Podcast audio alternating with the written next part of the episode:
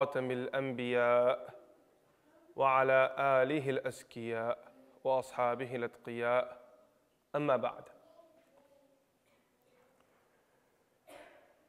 Allah subhanahu wa ta'ala in the Quran offers us some very important examples and principles. Absolutely important. The Quran itself states its mission, where Allah subhanahu wa ta'ala says, ذَلِكَ الْكِتَابُ لَا رَيْبَ فِيهِ Then what's next? هُدًى لِلْمُتَّقِينَ That this book is for guidance. But it can only offer guidance to the one who's searching for that guidance. See, there are two types of people that you'll find in life.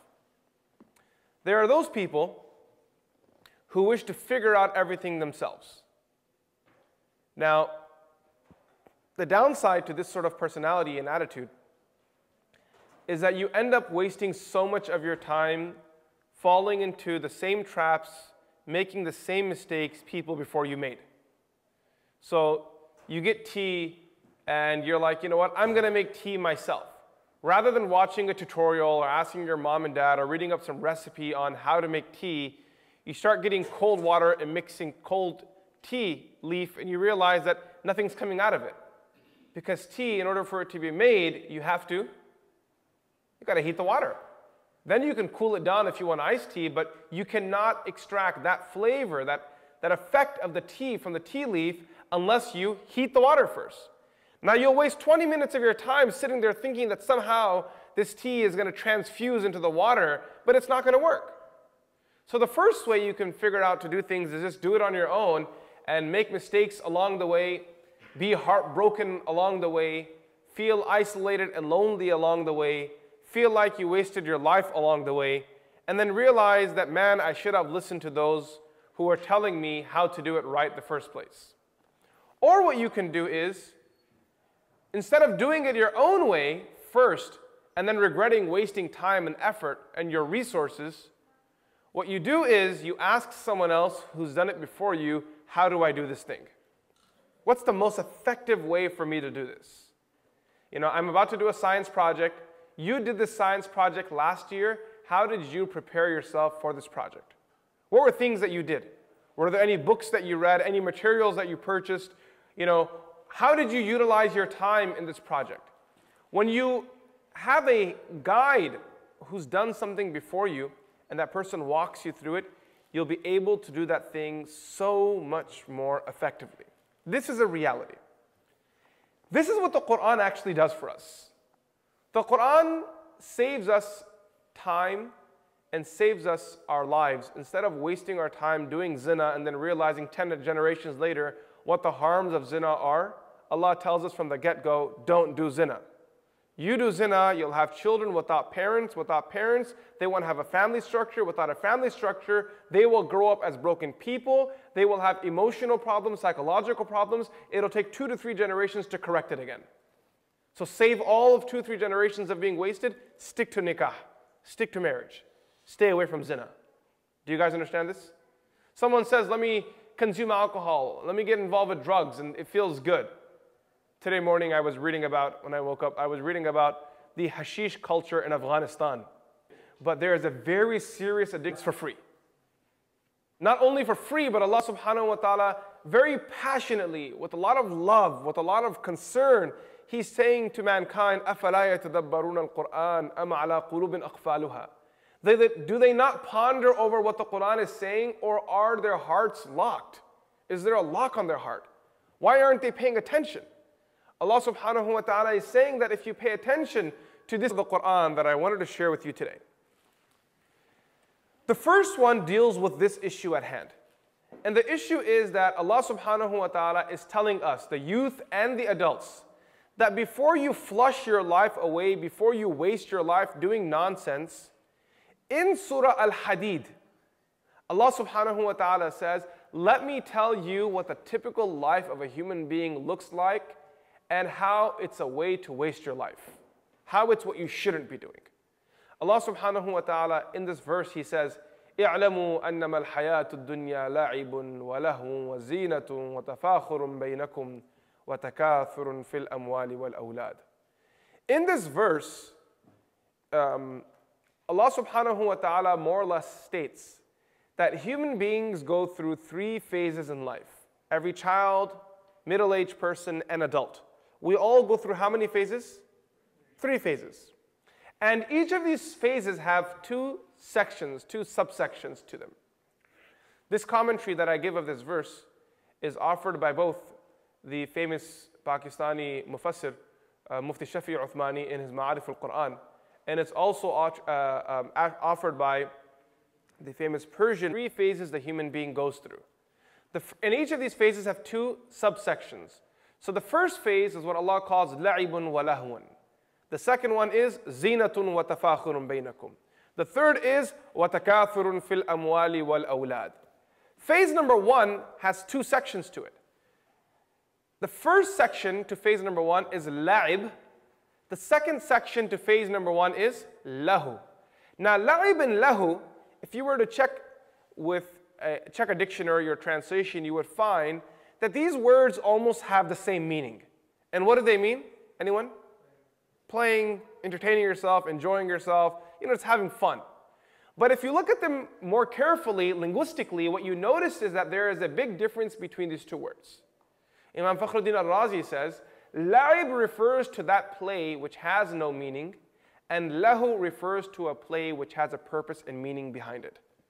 So you ask a three-year-old kid who's playing with his jack in the box that why do you sit here and crank this thing down and then press the button, it jumps up, you say hoo hoo ha ha, you close it, you do it again. How, what motivates you to do this for one hour straight? Like what's, what's your purpose behind this game? What are you getting out of this? Are you building your muscle here? Are you developing your instincts by the way it jumps at you? What entertains you? For this kid who's three years old, what's his purpose behind the, behind the toy? There's no purpose. I just like it. That's it. I enjoy it. I like it. Ha ha. And they'll do it again. Ha ha. Like they, they like doing it. That's it. This kid. And the interesting thing, Mufti Shafi Uthmani states that for each phase in life, this kid who's three years old and he's playing with his jack in the box, he enjoys doing it so much. There's nothing in the world that's more desirable to him than his, his jack in the box. And not only that, he believes, this is where Mufti Shafi's uh, tafsir is so valuable, so practical. He says, this kid thinks at this point in his life that he's figured out the secret to the world. As, it, as you'll learn, the human being constantly thinks in every phase of the life. They think they figured it out. And then he says, that same child who's playing with the jack in the box when he's three years old, playing with it, the second thing is that Everyone else he looks at in the world, he thinks they're wasting their time. They're all fools and idiots. This three year old kid looks at his mom and is like, God knows what's wrong with this lady, right? She's always cooking, she's always stressed, she's always angry, always ironing and cleaning. Her life must be so miserable. He looks at his brother who's playing ball all day. What a miserable kid. He looks at his dad who's working all day. What a miserable man. Looks at his sister who's putting on makeup. What a miserable clown looks at his brother who's running outside and you know trying to get in shape and he's lifting weights. What a miserable slave. Like he's looking at all these people and thinks, what a miserable bunch. And he's it's as if in his heart he wishes that he can broadcast to the world how much joy he experiences by doing his his jack in the box. Then he says what happens is naturally you graduate from uh, part one of phase one to part two of phase one, and this is now lahu. This is now where this kid is playing basketball for nine hours straight when he's 13 years old. And you ask this kid, why do you play so much ball? He says, because I want to be the MVP. I want to own the court. I want people to respect me. When I fake them, I want them to fall in submission. Like, that's what I want to be. I want them to crack, break their ankles when I, when I step aside. That's what I want the world to do. Like, this person really wants to own. They have command now. He says when you, when you reach this stage, now the purpose of playing, there's a purpose to it, okay? It's, you know, it's about fame, it's about prestige, it's about your physique. There's, there are other factors that are now playing in. Now, this kid who's been playing basketball for seven hours straight, he comes home and his mom says to him, Hey, you know, why don't you go play with your brother? He's playing with the jack in the box. And he says to his mom, That kid's wasting his time. He doesn't realize that that was his toy 10 years ago. 10 years ago, whose toy was it? It was his toy. If you're from a Desi family, your parents do not buy you new toys. You get hand me downs. You don't get new underwear, you don't get new shirt, you don't get new shoes, you don't get new thobes. All of the clothes you wear, they belong to your older brother, or if you're, like, you know, if you're from a super um, immigrant family, maybe your older cousin at some point was wearing this, maybe even your dad at some point. So it's all hand-me-down. He doesn't realize, doesn't appreciate that that same toy that that kid is playing with, that he looks at now and is saying he's wasting his time. Who was doing this 10 years ago? He was doing that 10 years ago. And this is where Mufti Shafi Uthmani says, so the first reality of life is that depending on which phase you're in, you believe that you figured it out. And the second reality is as you progress, when you look back at your life, you feel like you wasted a lot of time You realize you actually didn't figure it out. Your nafs was just playing a game with you. Your nafs was telling you that your temporary luxury was actually eternal luxury. But then you realize that it's not eternal luxury. There's nothing in this world that's eternal other than the connection that a human being establishes with Allah. والباقيات الصالحات خير عند ربك ثوابا وخير مردا وخير أملا there, There's nothing else that matters other than your deeds because those are everlasting. Otherwise, every action, every joke, every game you play comes to an end. You can play I mean, you shouldn't play GTA, but I was going to say you could play GTA, but you can play any game you want to. You're playing a video game. When you finish off all the tasks in the game and you finished off all the campaigns and you've collected all the collectibles, at the end of the game, you know, that's the end of it. That's the end of the life of that game. There's nothing else that game can offer you now. You know, what else are you going to do? You, you're not going to get $10 out of the CD slot. You just take the game, pass it on to someone else, and move on with your life. So this second person, this person who's in the second phase of life, when he reflects on his life retrospectively, he begins to realize that, gosh, I wasted a lot of time. And any wise, mature person would do this. I'm hoping that every person sitting here, every individual, I don't care how old you are, I hope every person sitting here looks at their life retrospectively in the past and says, hey man, two years ago, I could have been more productive.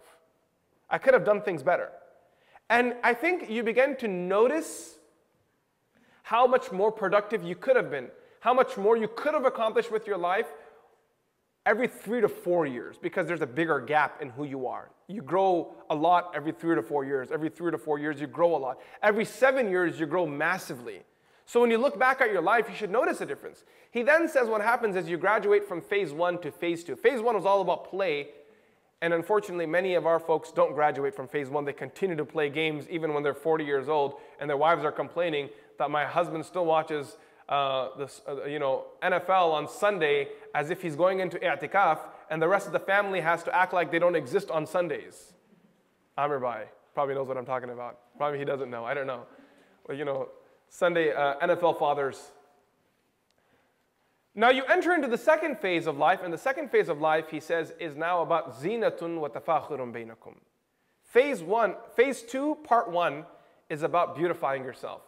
Now the 16 year old kid begins to notice that, hey, I need to actually figure out what my haircut is. It's time to go and Google. It's time to go on YouTube and find out what my haircut is. What's my shoe style? What's my spectacle, my glass style? My glasses, what kind of style is that? What's my shirt style? And they start figuring out what their beauty is. What does my hijab look like? What's my, I know everyone else's hijab style, but what's my hijab game? What's my abaya game going to look like? So everyone now they start figuring out zinatun. It's all about their beauty. And so much of our life is wasted in beautifying the body. And I, now, keep in mind, being beautiful is not a bad thing. I want to make this very clear. It's actually praiseworthy. But you have to understand the context of what Allah is calling zinatun is, that, is in a perspective where you're neglecting other things in life you're obsessed with one reality. You feel like everyone else is a failure, and you are indulging more than you should be. Do you guys understand? Like every parent will tell you, my kids play video games much more than they should be. Are there any parents here who can say that confidently? No? No parents here, mashallah? There's one parent at the back who says that my son, my daughter plays video games much more than they should be. Hey, when I was young, I used to play a lot of video games. Astaghfirullah. A lot. I was a crazy gamer. Can I tell you guys a little story about myself? Yes, guys? So when I was young, I used to love playing video games. We used to have this console called the Sega Genesis. Anyone know what that is? Yeah? No kind of. Yeah, you know Genesis? Yeah, that's my guy. So hey, what's going on? Sound like a man. So we used to play the Sega Genesis a lot when we were young.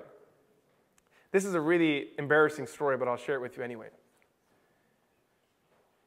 One day, my mom complained to my dad. She says to my dad that when you're out of the house and your kids, your kids, oh gosh, and your kids are playing video games and I tell them to do something, they don't listen to me. So my dad said, bate, that's what the case is? He unplugged the TV, he unplugged the Sega Genesis, took the Genesis, put it inside a, window, a, a, a pillowcase. He wrapped it up. I don't know why. He put it in a pillowcase and wrapped it up. He went to his closet, put it on the top shelf. And he said, This is your punishment. You don't listen to your mom, no more gaming for you. My brother and I, my older brother, who's Sheikh Mubin, he's an imam in Dallas too, him and I became very sad. We stopped talking, we stopped eating. Life began to lose its meaning. You can laugh if you want to, I don't mind. All right? You can judge me. But it hurt me. It was a serious pain. I began to feel empty from within. I wasn't sure what I was going to do with my free time anymore. There was nothing else in the dunya that I enjoyed. My brother and I, we started eating less. We would lie in our room, we, shared a room, on our beds quietly. He would say, Hussein, you're awake? I'm like, yeah, man. like, you awake? He's like, yeah, man. We're just... And it really sucked. So one day, my brother and I, maybe a week later, we said, enough is enough. There will be an intifada. We will rise. We will do something about this. So we said, what's the plan? My brother was a smart one, by the way. He still is, mashallah, very smart. He says to me, okay, Hussein, this is what we're to do. He's older than me. I'm the youngest in the family. He says, Hussein, this is what we're to do. Dad takes his pants off and hangs them in the bathroom. At nighttime, you will go and bring the key from the closet. I said, done. I got the key from the closet. My dad was gone somewhere uh, we were, my parents were so happy with us, by the way, because we started sleeping early. Because we were planning it all out. My dad was gone somewhere. We opened up the closet. I went down. My brother went up. He got on my back. He pulled the pillowcase down, pulled out the Sega Genesis, put a brick in there, wrapped it up, and put it back in its place. He brought it back to our closet. He came to our room. He's like, okay, first step done, we have the Genesis. Second thing, we need to find a TV. Third thing, we need to conceal it. So we searched the whole house, and back in those days, back in the day, I'm not sure if you guys remember, there used to be these tiny, small TVs. Anyone remember those? These small little box-like TVs that used to exist. So we had one lying in the, in the basement somewhere that my dad forgot about. We brought that one up, a small little TV, we brought it up. And then hiding it was easy because we always wore thobes when we were kids. And the beautiful thing about a thobe is that when it hangs in the closet, nobody knows what's behind the thobe. So behind our, our thobes in our closet, we had this very elaborate setup of our Sega Genesis. Now, my parents had no idea, and now my, they were so happy because they, they began to notice that curfew sleep time was at 10 o'clock, but we would go to sleep at 8 o'clock. We'd say to mom and dad, you know, we're really tired today, we're gonna go to sleep. but the truth is, we didn't sleep until 6 a.m. Astaghfirullah, astaghfirullah, on a school day. It was really bad. I had a serious game addiction. And we'd stay awake all night playing games, playing games, playing games. Now, our closet was attached to the bathroom. One night, my dad was in the bathroom. And my brother, I don't know what happened, he punched me somehow. Maybe I did something, maybe I scored on him. We used to play NBA, uh, NBA Jam back in the day. So I, I, must have scored on him somehow, and he got really angry and he punched me. And I said, Ow, my dad heard it. We knew he was in the bathroom. We were waiting for him to flush so we would run to our beds in case he came to check on us. But my dad was smart too, he didn't flush that day. He got up, he walked out of the room. He came inside our room. He walked through our room. He saw in the closet there was some light coming from there. He stood at the door of the closet, turned the light on, and I don't know if I can, I'll be honest with you, I saw Malakul Maut that day. I saw the angel of death. I looked at my dad and he looked at us like this, and without the smile. He, he looked at us with a very serious face. I honestly thought my soul, my ruh was gonna leave my chest. I could feel it right now. I could feel it right now. I was terrified. And then what he said to us didn't make it any better. He said to us in our language, Tum dono ko kal. Didn't get angry at us, didn't shout at us, didn't shut the TV off. He goes, Kelo, tum dono ko मैं kal dekhta. Play. No, he mocked us. He said, play all you want to. I'll see you two tomorrow. And he walked out. Woo! There was no sleep for that night. At school, we were terrified. We came back from school. Before I continue, can I, can I interject? Can I tell you guys something very unrelated? When I was young, I used to go to Sunday school. And when I was in Sunday school, we used to always be told the story of Bilal radiallahu an. You guys know the story of Bilal radiallahu an? Where this famous story, he's a companion of the Prophet from African origin. Arabs were really racist. He was a slave. When he became Muslim, they tortured the guy. They beat the guy, they beat the guy, they beat the guy. And every time they hit him, what would he say? Ahad, one God, one God. When I was young, when I was in Sunday school, wallahi, this is the truth, I thought this was a made up story. Because it didn't make sense to me that how can someone be hit repeatedly and they're so persistent on one God, this guy could die. It never made sense to me until what happened today. We came back from school, my dad pulled his belt out. And I was like, oh gosh, we're in trouble. And he started giving it to us. And he said to us, Promise me you'll never play again. And I said, Dad, I can't make that promise again. He hit us again. He said, Promise me you won't play again. I said, Dad, I can't make that promise again. And at that moment when my dad was hitting me, hitting me and I was in trouble that day, I remembered Bilal radiallahu anh. That, wow, when you love something, this is how far you'll actually go for it. When you love something, that was the day. I remember Bilal radiallahu anh that moment. I was like, oh man, that story was actually real. That wasn't a made up story. Because if I can forbear this difficulty right now because of my love for video games, Imagine how far Bilal radiallahu anh was willing to go because of his love for Allah subhanahu wa ta'ala. It's a weak narration, and some scholars have also attributed it to being fabricated, but the meaning is very sound. حُبُّكَ الشَّيْءَ يُعْمِي وَيُسِمْ That your love for something will make you, um, Yomi will make you blind, wa yusimin will make you a mute, you won't be able to speak anymore. You'll lose your, your, your, your functionality. So there is this phase in life where it's all about playing and playing and playing. And my dad, you know what he used to always say to me when I was young? He used to say to me, Hussein, you're wasting your life with video games. And when I heard him when I was young, I used to get angry at him. I was like, Dad, leave me alone. I like gaming. But was he true or not? Was he, what he's saying right or not? Tell me, guys. Absolutely right. There was no question about it because those video games did not impact my life at all. Being good at Fortnite is not going to make you a pilot. Being good at Fortnite will get you no skill. It'll get you no money. And whatever money you're talking about, maybe if I get involved with some Fortnite tournament and I school everyone and I get like a crazy kill rate, you know, what's going to come out of it? You're going to get 100 bucks?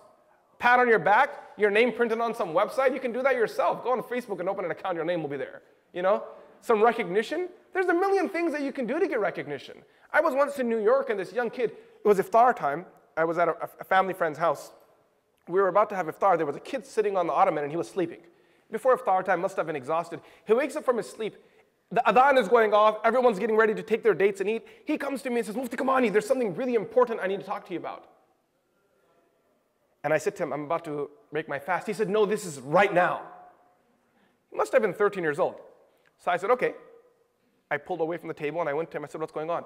He said, I saw a dream that I was doing jihad, that I had a gun in my hand and I was fighting against the world. I was like, You've been playing too much modern warfare. There's no dream, no inspiration, no jihad. You've been playing modern warfare. You guys know modern warfare? Yeah, it's video game, shooting video game. You've been playing this way too long, you know? And this is what happens to these kids. They begin to believe that, you know what, I'm the savior of the world because I can do it with my Xbox controller, I can do it with my, my PS controller, so guess what? I can do it for the rest of the world. Allah subhanahu wa ta'ala is telling us you will waste a big part of your life playing games. And then you'll graduate from there, hopefully, and move on to the next phase, which is about beauty.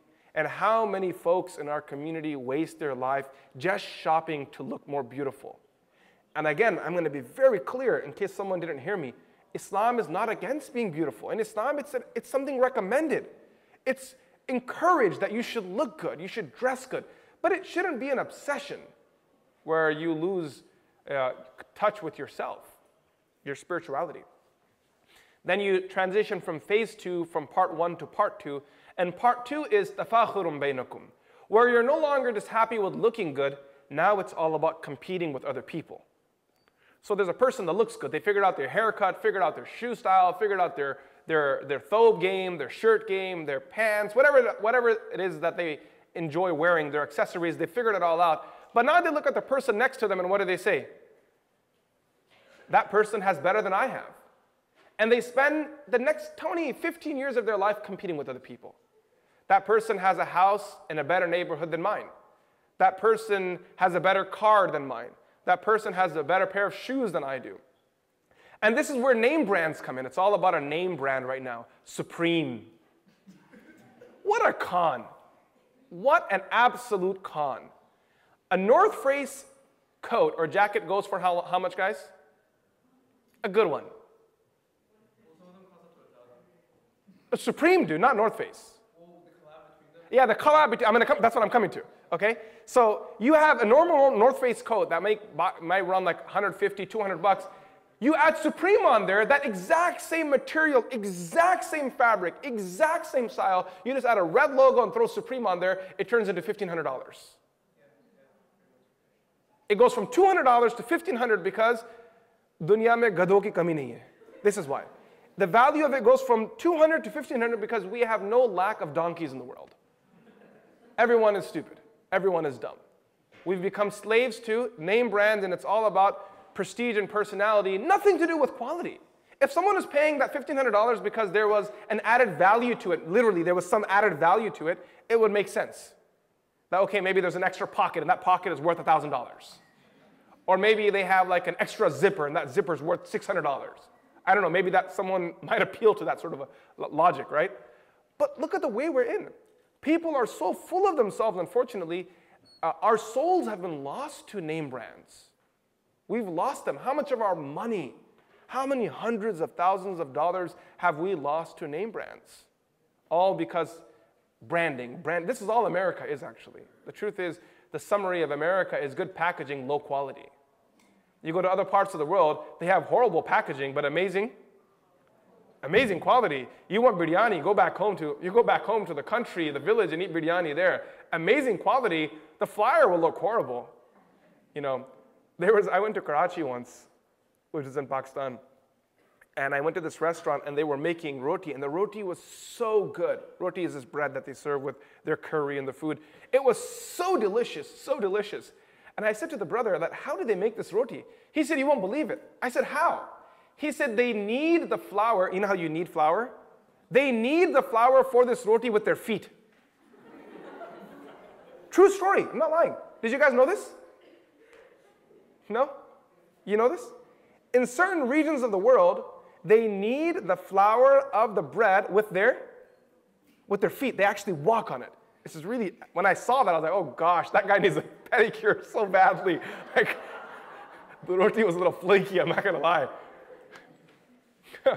Astaghfirullah, la wa quwwata illa billah. How much of our time do we waste just in name branding? Low quality products with great names attached to them, and the world is just being fooled, and we're wasting so much of our money, so much of our money. You go to the masjid, you take your shoes off, and the guy next to you takes his, takes his shoes off, he puts his shoes in the shoe rack next to yours, and you're like, can you please move them over? Like you have Walmart brand shoes, I have Prada right here. I don't feel comfortable with our shoes being next to one another. This is a statement. This is not funny. This is sad. You know, I know this is true. I know people who will drive into a parking lot with a Porsche and they won't park next to a Toyota. They feel that hurts their image, that that's a disrespect to their car. Why would I park next to this car? The world becomes nothing more than a competition. And you know who suffers the most? If you have kids and they're in this competition for you, they suffer the most. You know, someone else's kids are going to Kumon, so my kids have to go to Kumon too. Allah have mercy on any soul that goes to Kumon. Say Ameen. Allah have mercy on every soul that goes to Kumon. Say Ameen. Most of these kids don't even know why they're in Kumon. Mom and dad, my English and math are actually good. Well, the next door people are sending their kids to Kumon, so naturally, what do I have to do? You're going to Kumon too, and you're like, Mom, I wanted to do karate instead. Every, it's all, you know, I, I feel bad saying this monkey see, monkey do. That's what it is. They married their son to a doctor, so that they married their daughter to a doctor, so you will also marry a doctor. And she's like, Mom and Dad, I don't like doctors. Their schedules are too sporadic, they're too crazy, they're too hectic for me. I want someone that's a little bit more chilled, you know? I don't want someone that's that intense. This is unfortunately the way it is. Allah talks about this tafakhurun bainakum. You spend so much of your life competing with other people, not being happy with what you are, not being happy with what Allah has given you. And this is why you'll find people in America who earn respectful, amazing salaries $60,000, $50,000, $40,000, good salaries. And I know when I say 40,000, some of you are having pity on the person who gets paid 40,000 right now, whoever it is in this scenario.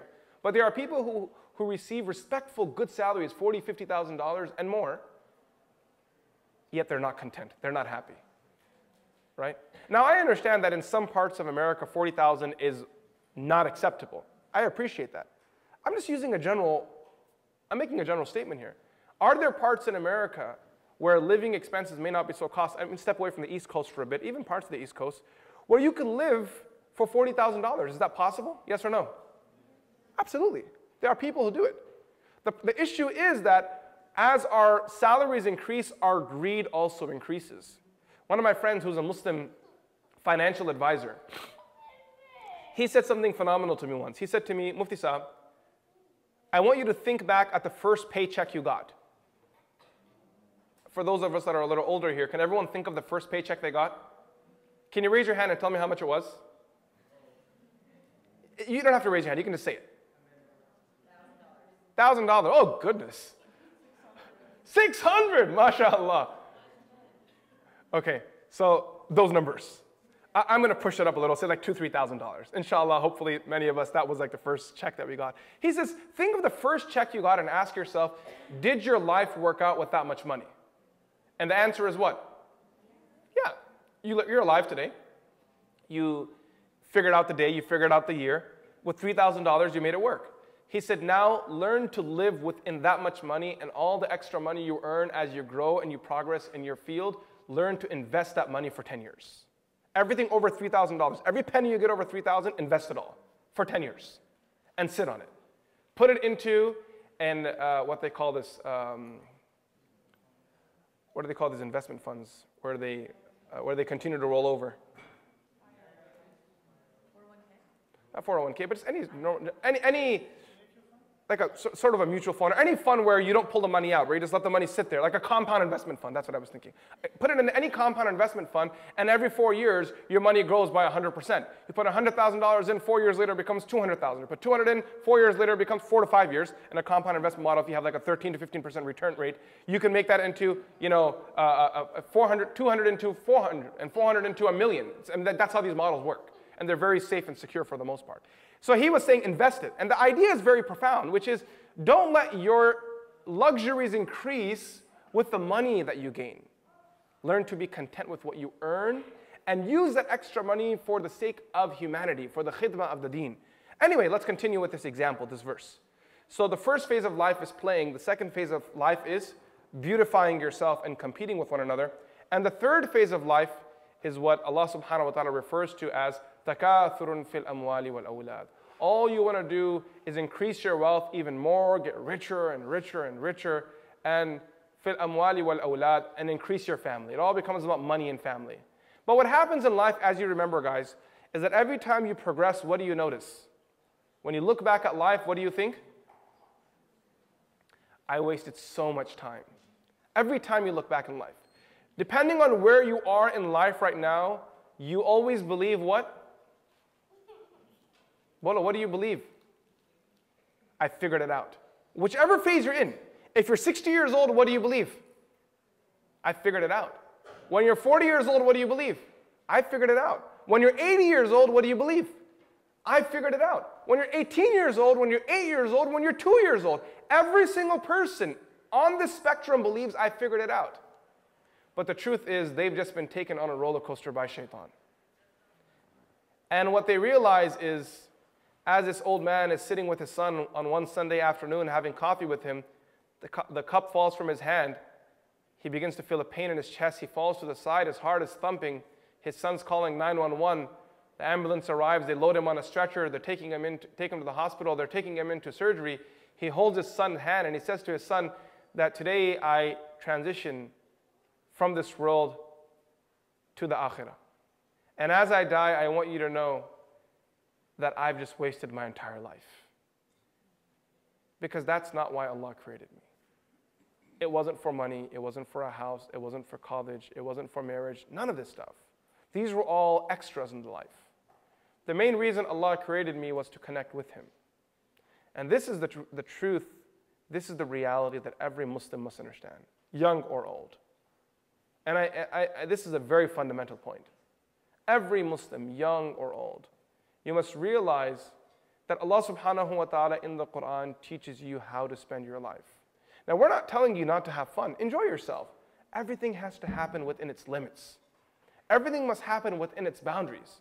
You want to go play video games? Go do it. Just limit yourself. It shouldn't come up. You want to do your MCAT, you want to go to med school? Do it. But it can't come at the cost of you not growing spiritually. When someone tells me that I didn't pray Salah during my period of preparing for my MCAT, I have pity on them. How sad is it that there was an examination in the world that was so, so important for you that you were preoccupied to even do sajda in front of Allah subhanahu wa ta'ala? You're telling me that you missed Salah, you missed a fard, your obligation to Allah because you were playing a game? Because you were playing basketball? Because you were watching a movie? I don't have a problem with you playing a video game. I don't have a problem with you playing basketball. I don't have a problem with you going to the movies. You want to do that stuff? That's your choice. I'm not sure if I would do it, but if you want to do it, go knock yourself out. What I do have a problem with is you not understanding your priorities in life. I'm going to share one thing, and with this I'll close. Luqman the wise, the one referenced in the Quran, he said to his son, that my dear son, if you take everything from this world but the love of Allah, you've taken nothing from this world.